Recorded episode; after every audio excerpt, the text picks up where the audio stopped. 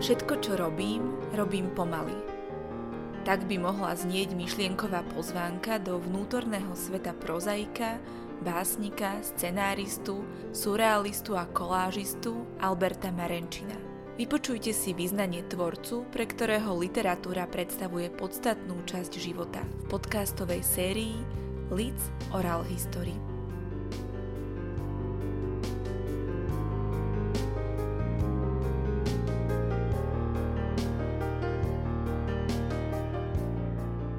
Literatúra by som povedal, že zaberá podstatnú časť môjho tvorivého života. Jednak ako čítateľ v prvom rade, ako prekladateľ v druhom rade. Keď som pracoval vo filme, tak to bolo také lektorovanie, korigovanie, debaty s autormi, usmerňovanie. Ale v každom prípade literárna činnosť bola, nerad používam to slovo, že takou profesiou. Pričom to zase musím poznamenať, že som to robil vždy, ani nie tak na spoločenskú objednávku, ako skôr v duchu mojho smerovania, mojho myšlienkového diapazónu. Nikdy to nevybočilo tak, že by som bol niečo robil na takú alebo onakú objednávku, potreby niekoho iného. Bolo to vždy pre moje vlastné potreby a pokiaľ tie potreby moje tvorivé, autorské sa zhodovali so, s verejnými, spoločenskými, bol som duplom rád. Veľmi často sa to dostávalo do istej konfliktnej situácie, no a vtedy potom tie rukopisy ostali ležať a ležia tam dodnes. Mám na mysli hlavne filmové scenáre, ktorých som vyrobil nie nejaké enormné množstvo, ale v každom prípade blízko desiatky, ktoré sa nikdy nenafilmovali. Aj keď boli schválené, pochválené, ocenené niekedy, no ale nenašli svojho realizátora. Ale vy ste napísali aj poéziu, vlastne, aj keď asi najmenej zo všetkého z týchto žánrov ste sa venovali poézii, že? Aj Je to súvislé s tým surrealistickým svetonázorom? No, určite, určite ten surrealizmus tomu prispel.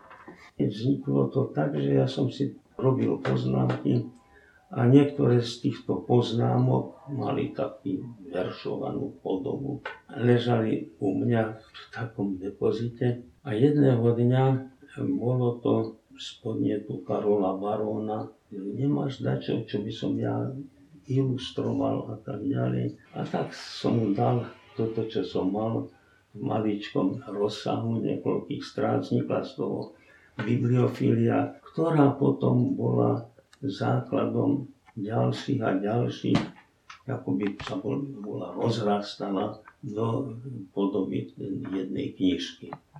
Nerobil som to nejako systematicky, robím spontánne podľa vlastnej vôle a nie na objednávku, tak aj tieto básne som písal z nejakého vnútorného nutkania, netušiac kontúry toho, čo z toho jedného dňa vznikne.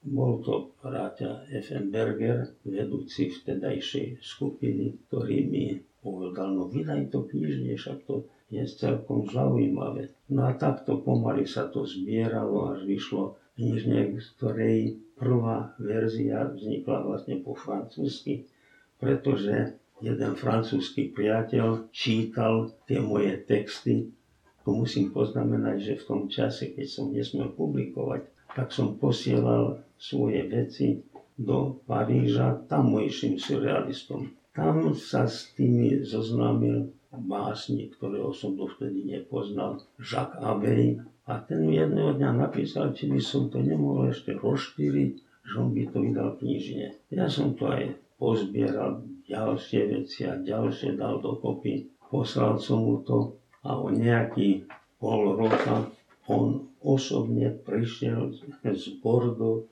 do Bratislavy, doniesol mi to hotové, až potom dodatočne snáď nejakých 5 rokov neskôr vyšlo to spisovateľi po slovensky.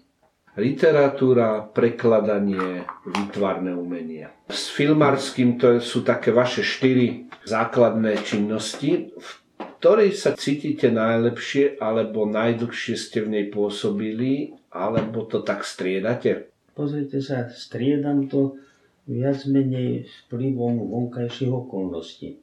Pre mňa nie je problém presedlať z jedného na druhé, ale boli takéto situácie, kde som bol plne zanepráznený jednou z týchto činností. A kde len tak úchytkom som odskočil k čomu inému. Napríklad som si dosť pravidelne viedol taký zápisník. Nie podľa dátumu, ale podľa nápadov som si vždy poznačil niečo a dokonca pri jednej príležitosti som to potom aj publikoval takýmto spôsobom. V poslednom období, keď už nie som zamestnaný, tak e, sa venujem skôr už len takej, čo ja viem, je to do istej miery memoárová záležitosť, e, spomienky, nápady a tak ďalej, čo si zapisujem. A našiel som množstvo materiálu, ktoré boli publikované v novinách, roztratené. Dávam to dokopy a vznikla z toho už jedna knižka, čo nevošlo do dejín. A myslím, že ešte vydám jednu alebo dve také pozbierané, pozliepané.